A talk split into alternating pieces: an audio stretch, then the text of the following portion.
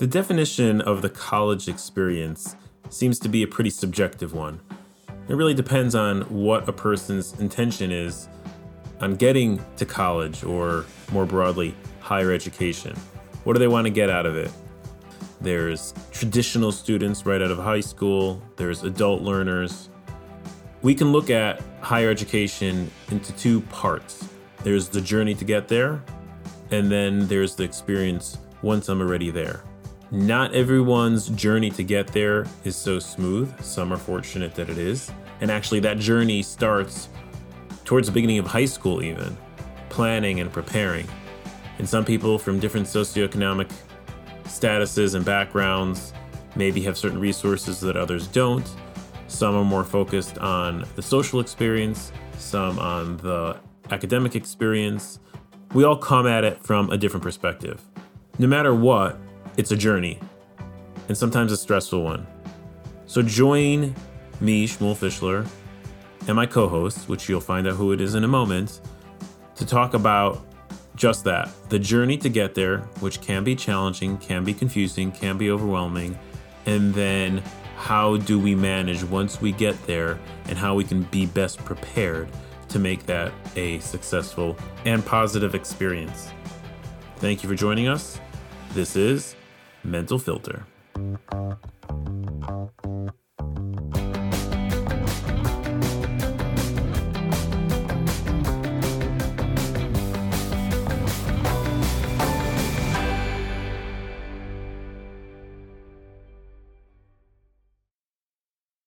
Welcome back, everybody, to another episode of Mental Filter, where we have the opportunity to talk to interesting people about interesting topics, all through the lens of mental health. Thank you for being here. Thank you for listening. Thank you for supporting us. My name is Shmuel Fischler, and hopefully, some of you are familiar with me already. I am a clinical social worker.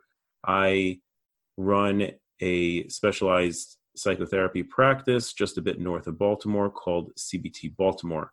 And as you heard in the introduction, today's topic is everything related to higher education, with a little bit of a focus specifically on the path to get there, but also the experience while someone is engaged in higher education. I think there's something very relatable. Millions and millions of people go through this process and this experience all the time. Some people have maybe more positive experiences, some people have less positive. And being that I am not the expert in this, I was able to connect to someone who is. So I'm going to allow our co host for today introduce himself. Ed, if you would please let everyone know who you are. Sure. Thanks so much for the invitation. I'm Ed Cabellon. I am currently the Vice President of Enrollment Management at Curry College in Massachusetts. I've worked in higher education for the past 23 years, primarily in administration. I've also taught at the undergraduate level as well as the graduate level. So I've had experiences both in and out of the classroom, but my day job, for the most part, has been in administration, primarily on the student uh, services area and enrollment uh, management area. I earned my bachelor's degree in communication from uh, Stonehill College in Massachusetts my master's degree in educational leadership from Central Connecticut State University, and my doctorate in, in education from uh, Johnson and Wales University in Providence, Rhode Island. And my dissertation was on the historical use of technology in, in student affairs primarily over a 10 year period between 2005 and 15 that looked at the impact of technology during that period on both the student experience in particular looking at the lens of social media and have had a lot of great experiences working with students throughout the 20 plus years professionally i've had opportunities to publish as well as to speak and consult. And so certainly 2020 has created disruption where disruption was already taking place. And i think the pandemic certainly has accelerated that for many industries notwithstanding higher education. Really happy to be with you today to have a conversation about higher ed mental health and what it's like to go through the admission process as well as what it's like to be at an institution of higher learning today. Awesome. That's great. And I hope to pull everything I can out of your experience. Students, hopefully, will get into that crossover of social media and students. And so I'm grateful that you're here, and I'm sure everyone listening is as well. And for all you listening, I'm sure you've noticed that still somehow Ed does not have a accent from the area. No Boston accent for, for me, so Right. So very glad to jump into this. And and part of the the motivation i'll be transparent here part of the motivation which how this topic got in my mind is that some of the people that i'm working with have struggled with this along different parts of this process. Let's start with just laying the groundwork a little bit of some of the universal steps. And i know it's it's different for different colleges but someone who is getting into that part of their life whether they're an adolescent or whether they're an adult learner, what are some of the steps they have to take to get into college or university? Sure. Great question. So I think if you're the parent of an adolescent who many of my colleagues would describe as traditional age students, even though we know from the data that traditional age students are now older in late 20s, early 30s, but we'll stick with what's what most folks I think uh, would classify as tr- a traditional age student, which is that 17, 18 year old senior, and even earlier juniors who, when you start taking standardized tests, you start getting into what's called the admissions funnel in many ways, where your information, your test scores, and what you indicate with that throughout that process is interests or possible majors or locations that you might want to go to school starts getting fed into a supercomputer where colleges and universities can pull that information from the college board specifically to look at from this high school private public charter whatever are looking to recruit looking to pull those students to their institutions. So i think what most folks need to know is that college right now is a competitive process not necessarily for those applying but for the colleges themselves looking for students. So if you're a student who is a prospective student who's looking to go to college and it's and it's not what I would call classify as, as an elite school. So the so elite schools are Ivy institutions, Division One public and private institutions with a sports program associated with it that you would you could you'd see on Saturday afternoons. And, and even some of the more regional select selective schools that may not be Ivy or may not be a Division One sports heavy school, but are are pretty selective an example might be a Williams as an example or Bates College, you know, or Tufts University here in the in, in this area. If you're applying to any other type of school other than that, colleges and universities are really spending a lot of time and effort in recruiting you because of shifting demographics, particularly in the Northeast and the West Coast. There are less families with high school graduates because of birth rates over the last 20 years. So their families are smaller than they were 20, 30, 40 years ago. I came from a family of three.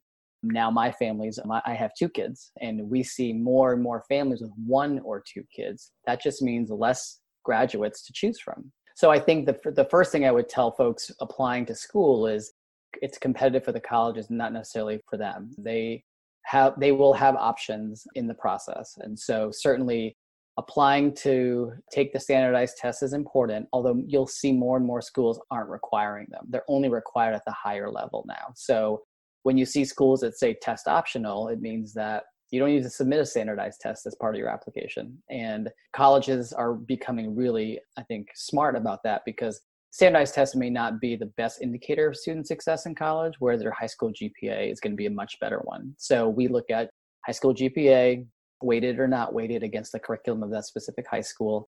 And so that's the most important thing on top of making sure that a student is well rounded, involved, and is able to. One of the things we've noticed over the last probably five or 10 years is that quality of writing from students has gone down. It's not as good as it used to be. So if you can write well, if you can speak well, if you're not afraid to have an interview and talk to a admissions counselor, um, you'll be in a better position than other students who may still have that fear or may have not had that opportunity. Additionally, I would say for traditionally students is to file a FAFSA, and the FAFSA is the, is the free application for federal student aid. It is the it is a really long and arduous process. Unfortunately, the, the government does not make it easy for you to apply for federal aid. But certainly, there's guidance counselors at the high schools, and there's certainly people at every college who are willing to help walk folks through that form the earlier you file that form, the more likely you are to get the most aid you, that you can possibly get. So when you see the FAFSA open for the next academic year, file early. It's the best advice I can tell you. if you are looking, if you're an adult looking to go back to school, I would just say federal aid is, is available to you too. And so it's not just for high school seniors who are looking to go to college, but anyone can apply for aid depending on their situation. And so what I think most people don't realize is that they want to get a master's degree. So let's say they have a bachelor's degree, they want to go back for an advanced degree, master's degree, a second bachelor's. They want to switch careers, especially now with the pandemic, people losing jobs, they have to switch careers.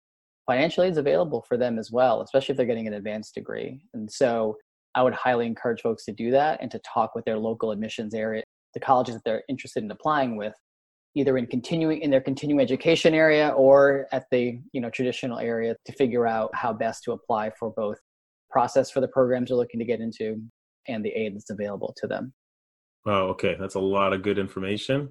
And whoever's listening, if you need to rewind that and listen to that again, because there's a lot of good stuff in there, that's an interesting point about the, the pool that's dwindling of students. So it's more competitive for schools. So it's interesting because, on one hand, schools want to recruit harder and, and get students from this pool that's getting a little bit smaller and a little bit smaller. On the other hand, for some families, for some students, it's not entirely clear. Maybe they're just not understanding, but it's not entirely clear to them what the school actually wants. What exactly are they looking for? So, are they looking just at the hard data? Are they looking way beyond the data? They mm-hmm. all have mission statements and mantras and slogans and all that good stuff. And so, what actually they're looking for, and even within the directives in, let's say, the essays or the profiles that they're asking for and have different prompts, sometimes it can be confusing to them as far as, well, okay, what, what does the school want? Be, be straight with me. What do you want? Yeah, yeah, no, it's a great question. I, I would say that what we want to see, number one, is a well-written essay and if they need to if they need help with that they should get the help they need to write that. Oftentimes i think a lot of students stress out about writing it perfectly and i think there's some element of grace in in the imperfection of some of a, of a high school senior's essay where it shouldn't be so perfect when i read it and i'm like or my staff reads it and they're like this is really good like almost too good. And so i think folks should allow their student so the parents or the guardians of students who are applying to college should be allowed to have that essay be authentic to their voice. And i think a strategy i would recommend for seniors or juniors applying to college i would say to tell the story. Whatever the question is i would tell a story. And i would tell a story you know if i were to break it up into three parts i would say think about the situation that you're describing. One question might be talk about a difficult time in your life and how you overcame it. One of the basic questions. Tell a story, tell the situation, what was happening. And then, really, the ones that I've seen best are, are when they talk about what their role in the story was. What did I do in the story that either helped me overcome it, or did I get help from someone and I got the help and used the help? Did I fail? And what did that failure teach me? So, the story along with the role of that student in the story towards the outcome, right? So SRO, we want to use an acronym, right? Situation of the story, the role you played, and the outcome. And if you can say that within 500 to 750 words, which is about two to three pages double spaced give or take if you're using a font like times roman um, or arial i think.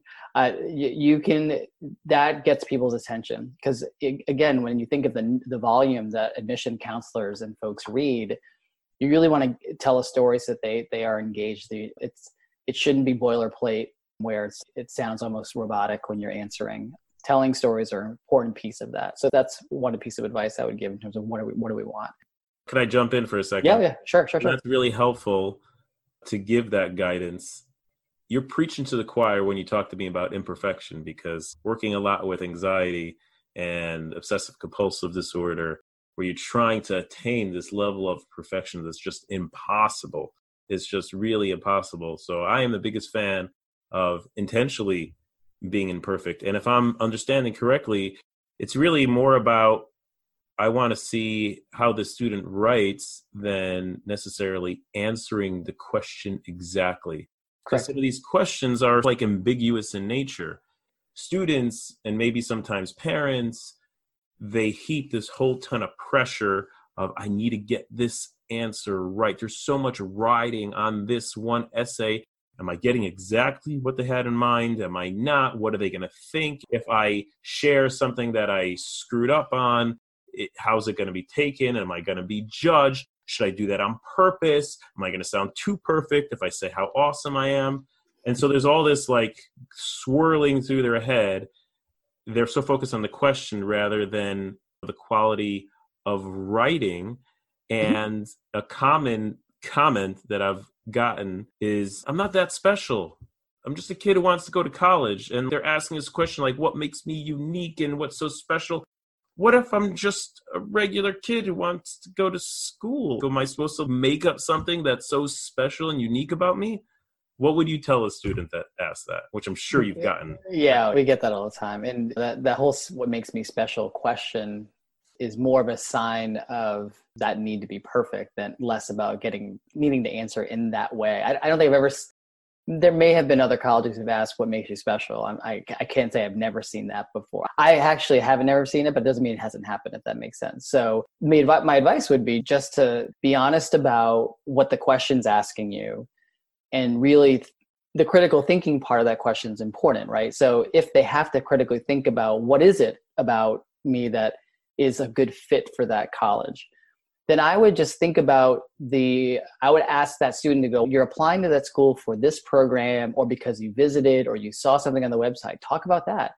Talk about how you saw the the photos or the social media feeds of this place or the professors. I saw a youtube video that they were talking and i really connected with that professor. I think i could really like that's where i would go. I would if i didn't have if I didn't think I was quote unquote special or brought anything special to the table because I'm just like any other kid.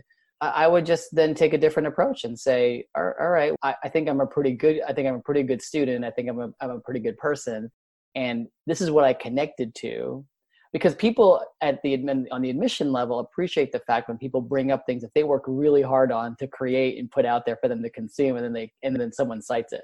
Love that video on this or love that story you put on Instagram regarding that. And that speaks to my family. That speaks to my involvement at my church or my volunteer work with this. And again, I think we, we want to we want to know if that student would be act, uh, through their storytelling, through their writing, if they could actually fit at the institution. Because some stories you see, you're like, I don't know if they'd fit here. Let's interview them and get to know them a little bit more. And it is just a, as much of a chance for us to get to know the student as it is for the student to get to know us when we follow up with an interview and say, we read your essay, tell us more. It's just jumping off point. It's not a final ending, this is it, I'm going to send it in. And what I think people try to do, which I would recommend not doing, is using the same stories or the same information for multiple uh, applications. And that does take more work because each application is going to be different if you use the common app then you can certainly get away with some of, of using some of the same things because uh, it's a general application. But if you're going to be writing and being asked to write multiple essays for multiple applications then i would take the time to spend on each one give it the same amount of respect and time that you're giving the other one and really do your research do your homework. Really ask yourself do i am i applying to the school because i want to do it or because my parents are asking me to do it? You really need to think about that because it does come up it will come up in an interview eventually so you should have that queued up anyway. Read what you write and be able to back that up. In a way it reminds me of cover letters for job applications. Very much so. use the same cover letter for multiple applications. You want to think about what job am i applying for? Why mm-hmm. do i want to work there? What is unique about this uh, employer? And let me tailor my cover letter to to fit that. Another I think, aspect which maybe adds pressure, which is sort of dovetails of what you were just saying before, of the pressure that they add to themselves, is needing to know like their future. Uh, so on one hand, developmentally, 17, 18 year olds, they're far from finished developing. Mm-hmm. neurologically, they're, it's, they still got a, a ways to go until they're fully developed. And then on the other hand, they at least perceive sometimes that be, they're being asked what's your identity? Or where do you see yourself? And where do you want to be? And internally they're interpreting that how am i supposed to know? I'm supposed to mm-hmm. know exactly where i'm supposed to be and where my life is going to lead me and what's my identity. Guess what? I'm trying to figure that out. So that's like another like element of them taking a question and then perhaps twisting it, which then becomes way more pressured. That's right. For me, I would say that the answers to the question of what I want to be when I grow up, if you know that clear as day, I'm going to have more questions for you because I want to know how you got there. And some people do. Some people are like, I knew I wanted to be a, a, firefighter because my dad was one. I saw him saving lives, and I want to go into fire technician training at the community. There are things that you hear from people, and like, okay. But if I want to be a co- communication major, business major, psychology, sociology, those are oftentimes interest majors that get developed within the first two years of someone's college experience because they're just figuring they hear the words and they think that's what they want to do until they actually get into it. Someone wants to be a nurse until they have to take chemistry uh, until they have to take biology and they have to take all these things like oh i gotta take all this to be a nurse? Oh okay maybe not. And we see a lot more undecided students coming to the institution and what we do for them is we have them pick interests uh, we know we do these things at orientation where we give them interest surveys where it allows them to explore career paths that they might be interested in and then we back them into a major as undecided or a school of business that's undecided. So they can they can just take part in all sorts of classes and figure out oh i like the math part of this. Maybe i do want to do accounting or i like the public relations side of this and do social media professionally. Huh all right i'll do com or a biz a double major in com and business. And so we give them that chance to explore. But you're right at 17 18 they really don't know they think they know and it's only through the college experience is that gives them the opportunity to explore and discover other interests they may not have realized they had. And so i would be less focused on picking the major. If you know something you're interested in great but it's not going to be a make or break. I think it's finding the right institution for you and your family what you can afford uh, i think is an important piece as well there's a lot of opportunities at the publics and at the privates for folks and depending on what you're willing to pay and that's the bigger sort of national conversation about american higher education right now is the value because of how expensive it's become. And the idea of taking out loans and having student loan debt adds a lot of stress to that already stressful situation. So certainly we can talk about other strategies to make college more affordable but i would say that's something you're going to have to wrestle with your family because you can get a degree from one state university that's going to cost you double or triple at a private school. But the difference is that you have access to various alumni from the private schools that might get you a better internship or job that leads you to a better job right off the jump. So there's access pieces that you must consider when you pick between a private versus public. That's part of the reason why it's more expensive, but not the entirety of it. You started to answer a question, and this could be a whole episode in and of itself about the question of the value of higher education. You know, it's a debate all over the place of, in general, is what's the value right now in the United States of higher education, either an associate's, a bachelor's, a master's, and so on. Where do you? What are your thoughts on that? So you alluded to part of the answer of the connection and the network that it brings you. But what in general, how would you what what your thoughts on on the matter? Yeah, no, I have lots. I guess I would start by saying it depends on what you want to do. So if you definitely know if, if you are clear as day your career path, then there are arguments to be made for attending certain types of colleges in your neck of the woods. So the, the Northeast, this is where I live, and this is where I can speak to most most definitely. If you're going to be a teacher, let's just say that. I find it very difficult for someone to pay for a private school education to be a teacher. There's not really a economical value prop for me that says yeah i i should pay the money i should to go to my alma mater stonehill college as an example right? My my wife got an education degree from stonehill college because she was in maine and she wanted to come to stonehill and she left maine and came to massachusetts but if I'm a local kid in Massachusetts and Boston and I want to be a teacher, there are plenty of much cheaper alternatives at the community college and at the state university and state college level. That's a third of the price that will not saddle you with debt in a career, frankly, that doesn't pay a lot when you first get into it. And so that's an example I would say of it just if you don't know what you want to be when you grow up, it becomes more of a you're rolling the dice. And if you are currently in a private school setting, let's say you have the opportunity to go to private school because your family has the means to do, chances are you're probably going to go to private college because that's the world you're in. If you are at a public high school or, or even uh, in some cases a private parochial school, it all depends on your on what lane your parents are in and where, and where they may have gone to school. You often follow that sort of that trajectory. And so even though my wife and I are private school educated, my kids are public school educated and they would have access. I think they would make a choice to go to a public school, frankly. I don't think they'd go to a private school. It's a lot more money for me, but whatever, it is what it is. and I think financial aid makes it affordable where you can, in the first year anyway, afford pay the same amount you paid at the public school that you would as a private school in that first year. At the second, third, and fourth years, they don't tell you about that. You got to figure out how to finance. So they get you in and hopefully they, they wow you to the point where you want to stay and you figure out the second, third, and fourth year.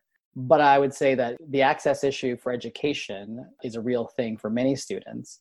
I guess the third example I would say for students who are trying to pick the value proposition is if you're in a public high school setting now and you can take what's called dual enrollment classes at your local community college that are offered to students beginning their junior year you can amass a ton of credits before you even graduate high school and enter college as a sophomore or even a junior, depending on how hard you hustle in your last two years of high school. I've seen students be able to graduate from high school and then the week later earn their associates because they've already earned that many credits. So they start whatever college they're going to as a transfer junior and only pay for two years of school. That's if you're going to game the system, there are ways to game the system. It again all depends on what major you choose. It's not you're not going to be able to do that with every major, but depending on what you want to do, if you have an idea, you might be able to figure other options out for, for right. you and your family. There are strategies out there. Mm-hmm. So I'm curious because you did your thesis on this, and I want to touch on social media. How do you think on both ends, so on the student end and then on the school end, how do you think social media has impacted how students communicate, make certain decisions, and expose themselves and articulate themselves? And then how does it impact the school? Because now the school all of a sudden has this major access to be able to learn about a mm-hmm. prospective student. There's no filter, like it's all out there. And so how does it how does that influence how a school then researches or learns about the student? Yeah, so I'll start on the student side. I would say to students listening or to parents with students who are listening who are going to apply to college, I would say the first thing I would do is make sure that your social media feeds are anonymous and not uh, something that has your actual name to it. A lot of students I know, high school students, don't use their real name or use their real name like a pseudonym, like their first name, middle name, or something else like that. Because the challenge of social media in high school now is that, and this was in my when I look at my research five years ago now, it really shows that developmentally uh, an adolescent is just not ready to deal with the psychosocial impact of use of social media in the way that it's been used and how it's evolved since its inception. So Twitter was 07, 08. Facebook was like 04, 05. So how people use social media has evolved over these past 13 to 15 ish years. And there's enough research out there that talks about the detriments of adolescent social media use and the and the connections to anxiety and stress because of this need to be perfect and to be on all the time. So on that note alone, m- my teenager doesn't have social of our friend group, she's the only one who's a freshman in high school, doesn't have TikTok, doesn't have Instagram, doesn't have anything. And I, and I know that it's going to help her with her development more than giving into the need to not to have FOMO or to miss out on on on something. So the benefit though, so the other side of that coin is if a student can learn how to really manage their online identity and their online presence, they can manipulate the system if they use their real name and they create these outstanding social accounts on Instagram and YouTube and whatever to show them what they're capable of doing and how they add to the how they contribute to society how they contribute to their friend group how they contribute to their church how they contribute how are they contributing? Not taking but contributing. And by junior year in high school that's when i would say my daughter will most likely have a social account or some and that's what we're going to focus on less about being social and more about what are we putting out there that someone who's going to be looking at you at a college search through Google, because that's what they'll use, will find. And if you Google me, you can see all the stuff that's been associated with me throughout my professional career. And I've told that story to my, my kids because I want them to understand that nothing you put out there digitally is written in pencil, it's written in ink. And so you, you have to understand that's the mindset you go into when you post something, that that's the, the payment. It's, nothing's, it's not, it's free, but it's not free because you're the product when, in, in this case, you're the one giving out your information. At the same time we're asking an adolescent whose frontal lobe is not fully developed to make wise decisions.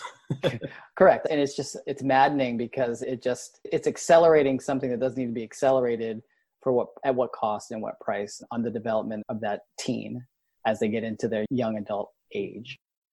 I would say from the college side we look at social media more as an addendum than the actual application right? We're not look we're not using social to like maybe in employment when you're in a job search people do it this way but for certainly the admissions level if they engage with us online through social media we may not even not know who that person is because they're anonymous. They might message us on instagram or on tiktok and say something but we don't know if that's a student or prospective student or not unless they identify themselves so our focus on the college side is to create content and create a lane for people to come into when they need help and information.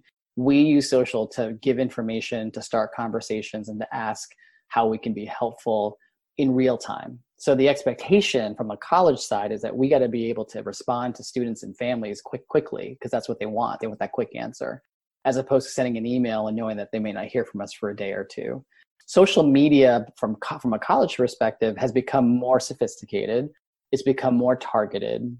And it's given us opportunities to have open conversations with the community in ways that wasn't available before. Because we had the one-to-one form of communication a one-to-many depending on how you blasted out information.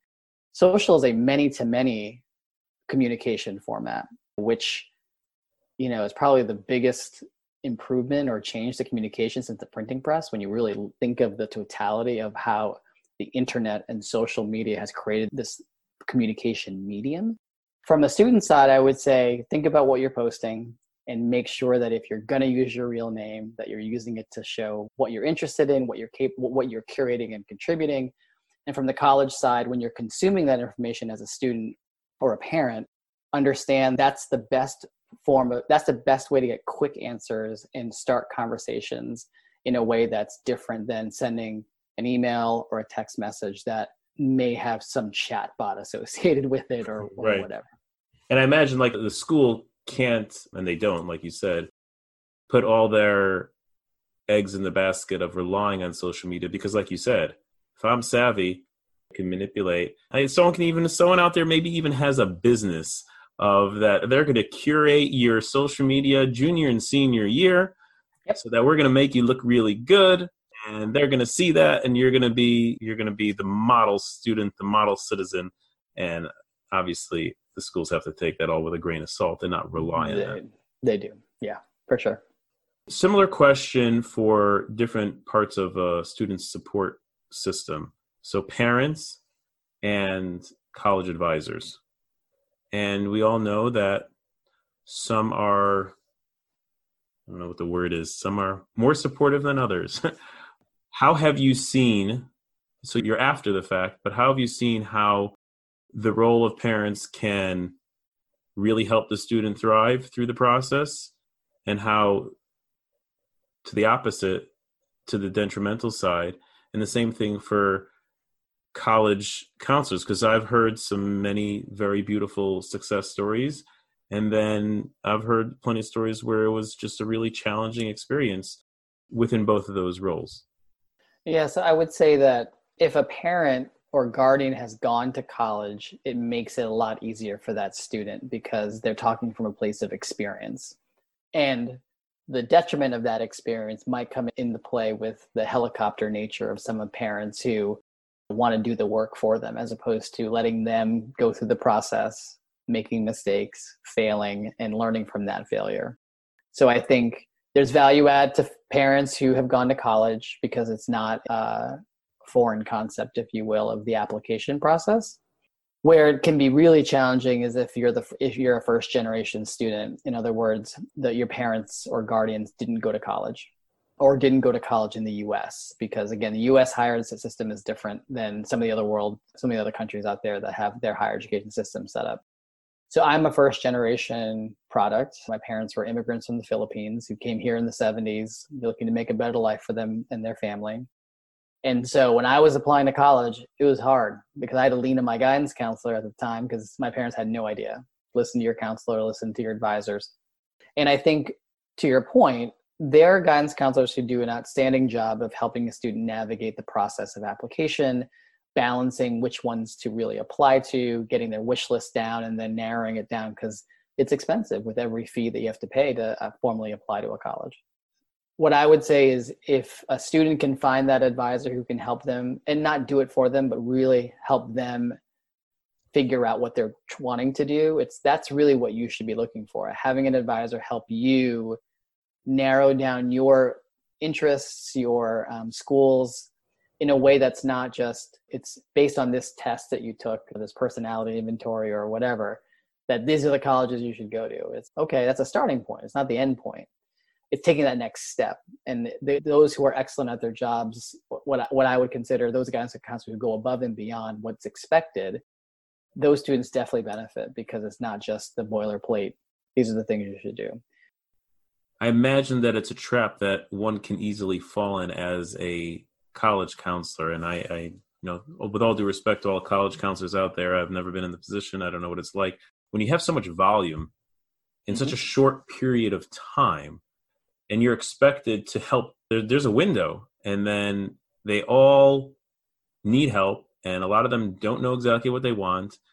It could be easy to fall into getting into that boilerplate and and students don't necessarily have a choice of selection of what advisor I'm going to get. This is just the advisor that I'm given, and I have to live with this. And if they're unfortunately stuck with one that is maybe overwhelmed or is I don't know is maybe burnt out of the volume of what they have to do, that could be a real big challenge for them.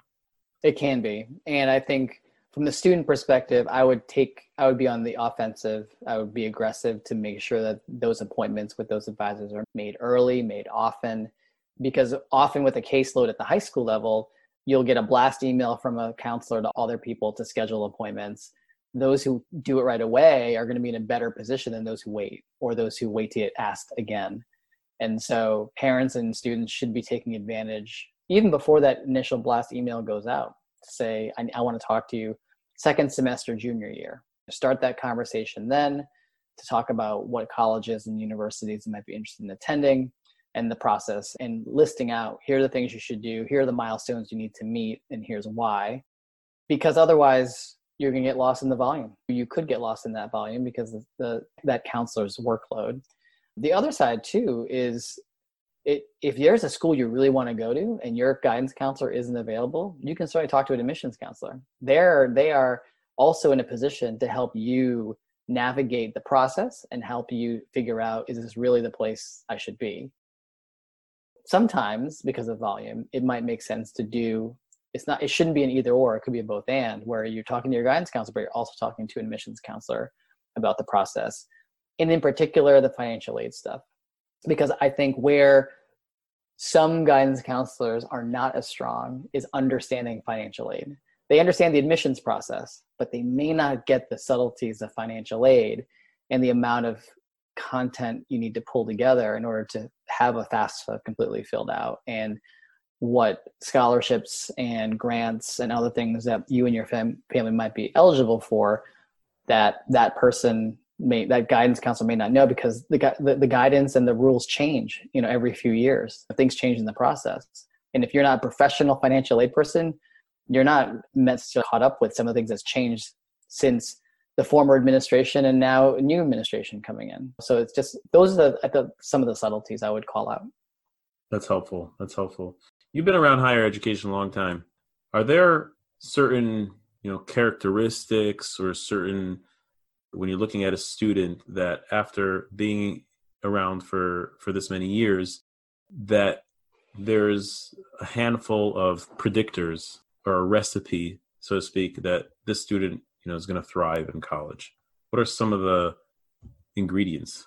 Yeah, I think the first thing is GPA. So if their GPA is at a 3.0 or above, depending on the type of school they attend, they're in a better position to succeed that first semester, that first year, because that GPA tells us a lot about their academic preparedness. Under three, we just know they're going to need more academic support and that's something we provide but we know that's going to be a that might be a stumbling block and we have to be prepared to support that student if they choose to attend our institution the second predictor or characteristic i would say is someone who's involved we don't we just don't want a student as a student we want to know what else have they contributed to their high school as part of their experience. Sports clubs organizations volunteering in their community church. Again the students we've seen be successful in college are those who are, already contributing at the high school level outside of the classroom. Because the reality is when you think back at college and i say this to high school stu- when I, I say this to college students and i say this to high school students all the time you think back of four years of high school or four years of college what do you remember? And when they tell those stories it's often things that happened outside the classroom. It wasn't that lesson in history in american history. It wasn't that that paper i had to do for whatever or that present no it was bonding with my teammates on the field. It was no it was that one service project where we raised x amount of dollars where we danced all night. It was that trip to uh, my study abroad thing that, that very rarely do i hear someone say oh yeah it was something academic but that's what we pay for. We pay to get an education. And if anything the pandemic has actually strengthened the need for the on-campus experience. For me we've heard for years online is the way the students want to have their education. I'm like maybe for some that's the way to get their degree.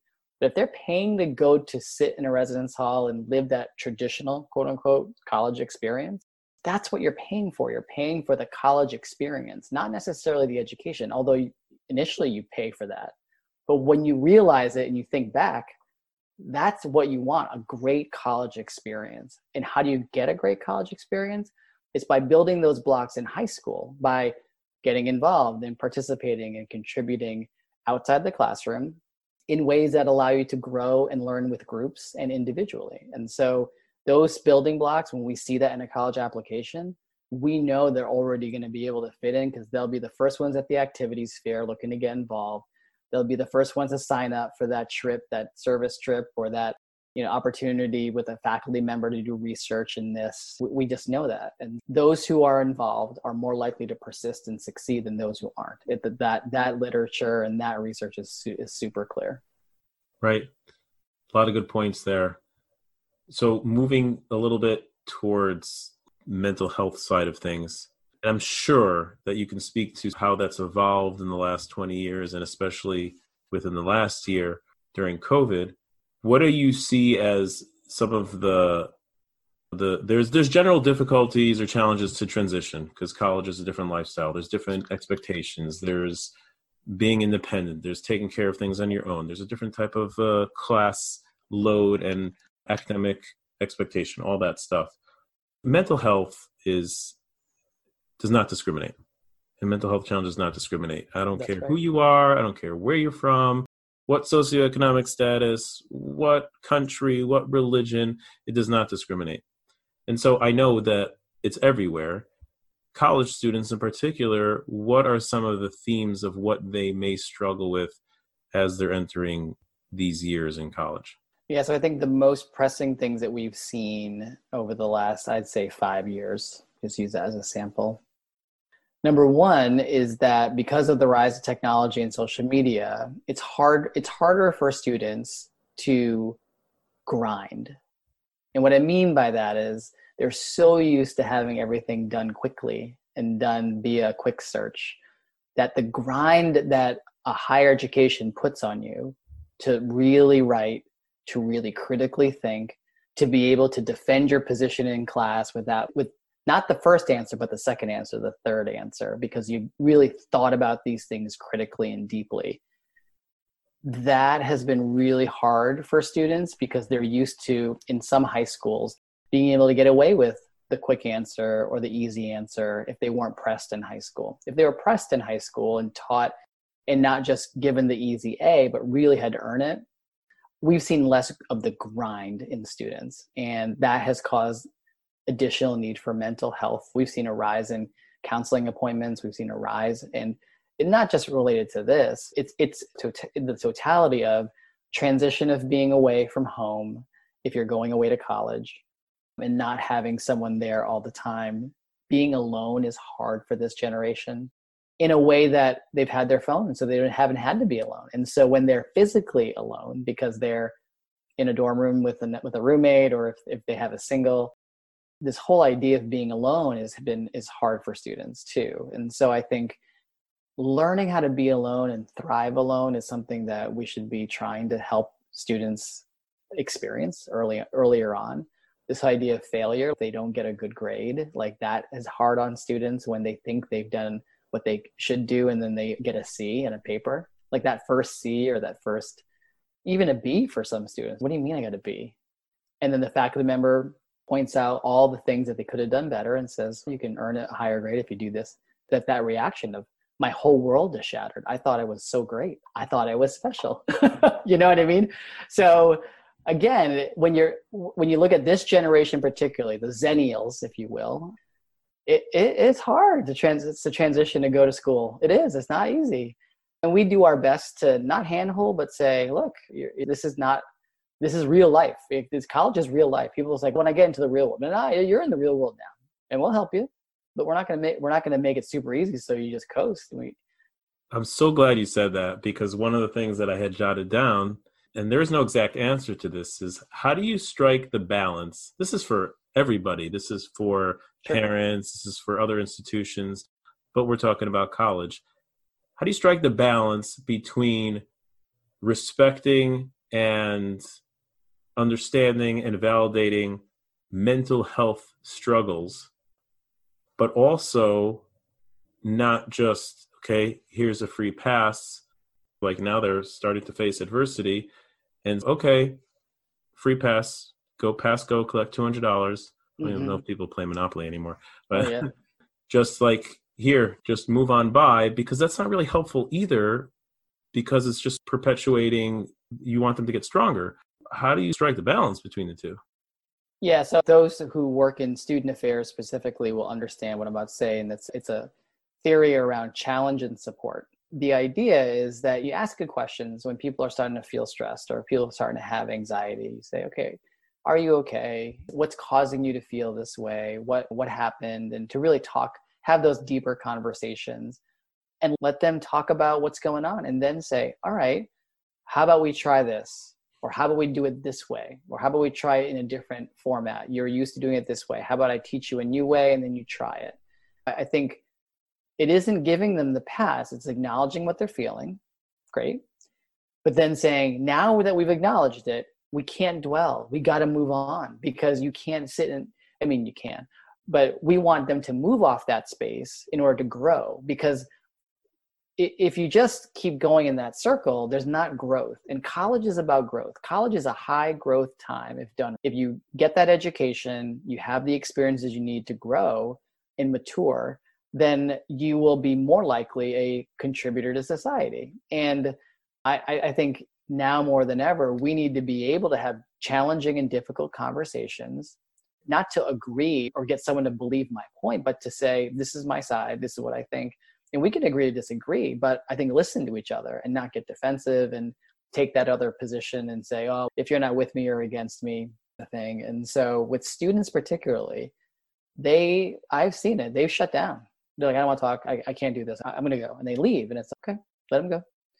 And then you follow up later and you challenge them and say I, I know you're upset. How are you doing? Are you okay? And what do we what do you need? And and some students can't and won't and they leave and okay when we're we can't save everybody we can't change everybody. We can certainly challenge them but also support them in a way that hopefully gets them to grow and actualize who they are already. They just don't know it yet. That's what a college education should do. And if you're paying the kind of money that some people pay you better believe we're going to make sure we give you that that sort of attention and, and support because students today need it. And as much as students may not want to accept it for someone else to do it for them and give them the easy path is not helpful to them. It's they're not going to grow. The way to grow is through adversity. And that's unfortunately what's happened. They people have done it for them. And so if they go to college, they have to understand we're not going to do it for them. It's funny because some students when bills come out, parents call the office and say, "Can you tell me more about this bill and when it's due?" and we have to say no because they have the student has to sign a FERPA release because it's part of the student record. Parents go crazy. I'm like, I'm sorry that you're not happy about it, but if your student didn't sign a FERPA release, we can't discuss anything regarding the record, including the bill. Your student has it, it's in their email. Certainly reach out to your student and talk to them, and they can talk to us if they need any help. Some parents like, ah, this is, it's like new math, like the way they're teaching math in, in high school or middle school now. It's wait, you can't, it, and we're clear at orientation. We say, if you want to have access, your student's going to have to sign a release. A lot of parents go, okay, whatever, sure. And then when we do it, they're like, oh, you all are serious. I'm like, yep, we're very serious. This is a federal law. Like we can't just go into federal, state, local. We can't discuss anything relate regarding the student record unless we have permission. Generation certainly has changed, and I like what you said about that approach, supporting but also challenging. I remember I went to the Yale uh, Child Center for a training, and Dr. Eli Lebowitz, he his definition of support for a parents was really two ingredients, which really resonated with me. It was, I hear you, I understand that this is challenging for you and this is hard. At the same time, I believe you can do it. That's right. Those two components. I can understand and appreciate that it's hard. I can also believe that you can do it. You can speak to this more than me. It's such an interesting dynamic of we're connected but disconnected at the same time. And now you're saying they're physically alone. There was a book I read a long time ago that I thought was really great. I think it's called uh, Alone Together. It's either alone together alone but basically speaking to how technology and social media has impacted our relationships and how we relate to others. Yeah the author was i think the for, she she was a former she was connected with mit i think. I, I know what the book you're talking about but yeah alone, alone together. That's that was a great book. So that's some of the struggles. Now throw in covid where you're for all intensive purposes eliminating a lot of the out of classroom stuff like you're talking about and the mm-hmm. social mm-hmm. aspect which is so important and it's very isolating what are some of the struggles you're seeing now mm-hmm. because mm-hmm. of covid yeah so on campus we were able to open and be have a full semester with residents on campus so we were lucky in that way initially it was hard for students and i think they had a, ba- a hard time balancing the expectations of staying apart because each residence hall was its own pod, if you will, and we weren't allowing students to go between residence halls. Even though they were going to class and even though they were seeing each other in class, once they left class, they either had to be outside on the quad or outside in the tent or outside wherever. When they went back to their residence halls, that's where they went. So I think they did adjust well through the semester. I think they used obviously FaceTime and other video chat like most of us were using to stay connected with people. Some from what I know from the students I've talked with, for first year students, an interesting phenomenon that's taking place is that they've noted that it's forced them to get out of their shell. So, in other words, because they're first year students and normally they'd wait for activities to pull together to use that as a spark, this semester, more often than not, walked down the hall, introduced themselves, and got to know people without the need, without the guide of an event or some organized activity or club. And so, interestingly, the first year students have adjusted better than I thought they would in that respect, that they didn't need what normally we would do in that respect for student engagement. The other side of that coin is that because if you're a junior or senior, you had friends already and you were living with your friends, so it wasn't as hard for them to adjust because they were already uh, in their circle of, of folks. It was the first and second year students that had a harder time, who I also suspect may or may not return in the spring because of their experiences this, the, and might defer to the fall to start again but i but i think in terms of the what our students at least at curry they've been resilient. They really have. It's, a hard semester. When you think about particularly for the students that were here in the spring and had to pivot when covid first started and go home because of the shutdown they've been learning online since march. And credit to the faculty who figured it out and adjusted and evolved and got better and anything else. Once you get going you figure it out. Everyone's been flexible. I think there's been a level of flexibility. There's been a level of understanding that's been there And I think there's been opportunities for future once we get past the pandemic to really rethink how we support students, how we support each other, and how we structure the education in a way that takes the best of everything that we learned, whether it's in the online environment, in a hybrid environment, face to face. It might provide pathways for us to create new and exciting things for students that again may not have been there unless of the pandemic forcing. The pandemic has accelerated what was going to happen in higher ed four or five years from now. 2024 2025 was the year of the enrollment cliff. It, it is still the enrollment cliff due to the nature of birthing rates. We know that that's the year that we'll have a 20 to 25% drop in high school graduates because of that year 20 you know 18 years ago. I think it was 06 05 06 07 so and my daughter is going to be benefiting from that because she'll be graduating from college and I'm graduating from high school and getting ready to go to college. So she'll have her pick. if you're if you have a graduating senior in the class of 24, you're going to have your pick of college, especially in the Northeast. I can't speak for the rest of the country, but if you're looking in the Northeast, oof, you're going to have your choice because people are going to be paying out the nose to get you to come to their college at that wow. point. So yeah, that's interesting. Yeah, so uh, we have a couple more minutes here, and you speak to how, in some ways, it was a blessing in in some of what COVID has forced everyone to pivot and to be flexible, and and we're way more resilient than we tend to think we are. So maybe I don't know if you could speak to this, but maybe some schools who were stuck longer with online learning, and I've seen this some with high school students, oh, or college students also. It was very difficult. I should give a caveat to this because when I'm seeing people, I'm seeing in a psychotherapy practice, who, so it's not necessarily indicative of the entire population. Very difficult to maintain motivation and to maintain engagement. And some schools have been more understanding than others as far as the expectations of being able to sit in front of a screen and to be engaged and to be motivated to continuously do work same level and i don't have all these other components and yet i'm supposed to be sitting in front of a screen and, and be engaged all day every day. So i've seen a dip in that. You've been fortunate that you've been able to be in person and be on campus. I don't know if you have colleagues who have been strictly online if they've purely seen- online yep. Yeah they've seen more of i think this the a higher level of disconnection because of being apart and not in person for anything or any of it.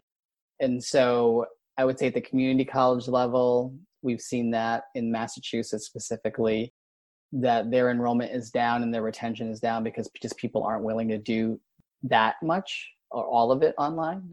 I think they were willing to do it for a semester, maybe even the summer, but in many ways, I think for this for the staff and faculty, I know at other institutions who've all gone re- remote specifically, some of things are very easy because they don't have to go anywhere; they just are home. So like the work the ability to to work from home has been for some a blessing. But also it causes this work all the time. The balancing of having separation between work and home is i've seen i've heard that from my colleagues too. It's more challenging for them. But i have to go back to the resiliency thing because i think no matter who you talk to in education specifically it, it is a testament to the human condition and spirit in order to get through this. No one could see maybe not no one we could not have seen this coming when we when we celebrated 2020 Happy New Year last year. And yet, when you look back on this year, all of us who have been able to keep going and thrive and and still maintain some sense of a routine of some normalcy it's a testament to people for as much as it's hard to be on zoom all day and then it's exhausting then you have to get on zoom to talk to your family and get on zoom to talk to your friends or whatever i've just seen a spirit that is hope that makes me hopeful and makes i think it should make others hopeful for the future and what's ahead. And I, I can't speak for my other colleagues across higher education because again, I think we're all a little bit disconnected too. We haven't gone to conferences. We haven't been able to present together. We haven't been like doing any really real research unless you're at one of those big time schools lots of money. So we have not really stayed as connected either because we're all struggling to just do the job, keep our students engaged, and keep our family engaged too. Certainly, there's many others out there listening that can tell you about that. But from my perspective, I, I admire the human condition for being able to get through and continue to get through what we're dealing with. That's a beautiful thought to really close out about. It's inspiring, and sometimes even more than sometimes. It's the challenges, how we respond to challenges that we learn more about ourselves and we learn how strong we are and what we can handle. And 10 out of 10 times, the predictions we have for something of how hard it's going to be or how I'm going to manage is not accurate and we can do better and we can handle more than we ever could imagine. So that's a great thought to take away. And, and one thing that's been unique with COVID is that it's almost been like the great equalizer. The mm-hmm. administration and staff has been disconnected. We've been disconnected. Students have been disconnected. Parents. It's like everyone. So I'm in the mental health field, and this and all my colleagues also. It's almost connected us more because we're all in a similar boat of having to ride the waves of this thing yep. and the unpredictability and un- uncertainty and all the challenges that come along with it. And I couldn't agree with you more that it's it's a real testament to to the human spirit and, and resilience. I really enjoyed this, and I'm sure people listening enjoyed it. I appreciate your time. If somebody wants to learn more about Curry or wants to learn more about you, where could they go? Sure. Yeah. No, if folks want to connect, I'm on social media. You can find me on LinkedIn. If you search Ed Cabellon, you'll find me right away. I'm on Twitter and Instagram and Facebook and all of it. So certainly folks want to reach out professionally and continue the conversation around higher education, happy to do it all the time. And if folks are interested in, in Curry College and applying to Curry College for programs, certainly curry.edu is the place to go. And proud of our institution and proud of the work that my colleagues and I are doing there, and really appreciate the opportunity to be with you today. Thank you so much. And for those listening who appreciate this and got something out of it, everyone who comes on, Ed included, myself included, we're just taking our time trying to share a little bit and hopefully it's meaningful to someone. If someone wants to be supportive, it's really just simple as rating the podcast, sharing it, reviewing it, all that stuff just helps with a little bit of an exposure to hopefully reach more ears.